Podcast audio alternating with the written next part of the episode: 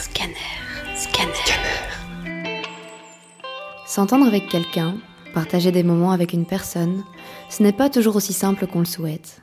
C'est plus compliqué encore lorsqu'on est homosexuel, que des insultes fusent et que des jugements sont posés.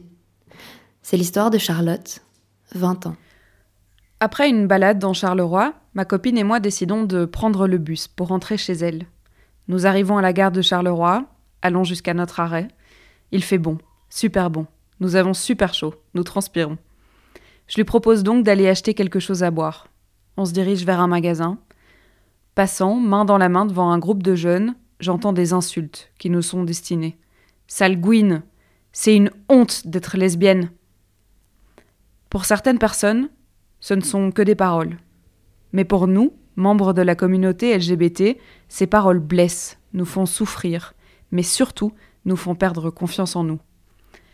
Pour qu'on essaye de la retrouver, de ne pas avoir des idées noires qui peuvent conduire au suicide, il faut que l'on soit bien entouré, et parfois même consulter des spécialistes. Moi, ce qui m'a aidé, c'est de consulter un psychologue. Il m'a fait faire un travail sur moi. Il m'a dit certaines paroles qui m'ont rendue plus forte. Depuis, quand je ne suis pas bien face à toute cette haine, je me répète ces deux phrases qui sont devenues très importantes pour moi. Même si on ne t'accepte pas comme tu es, du moment que tu es heureuse, c'est le principal.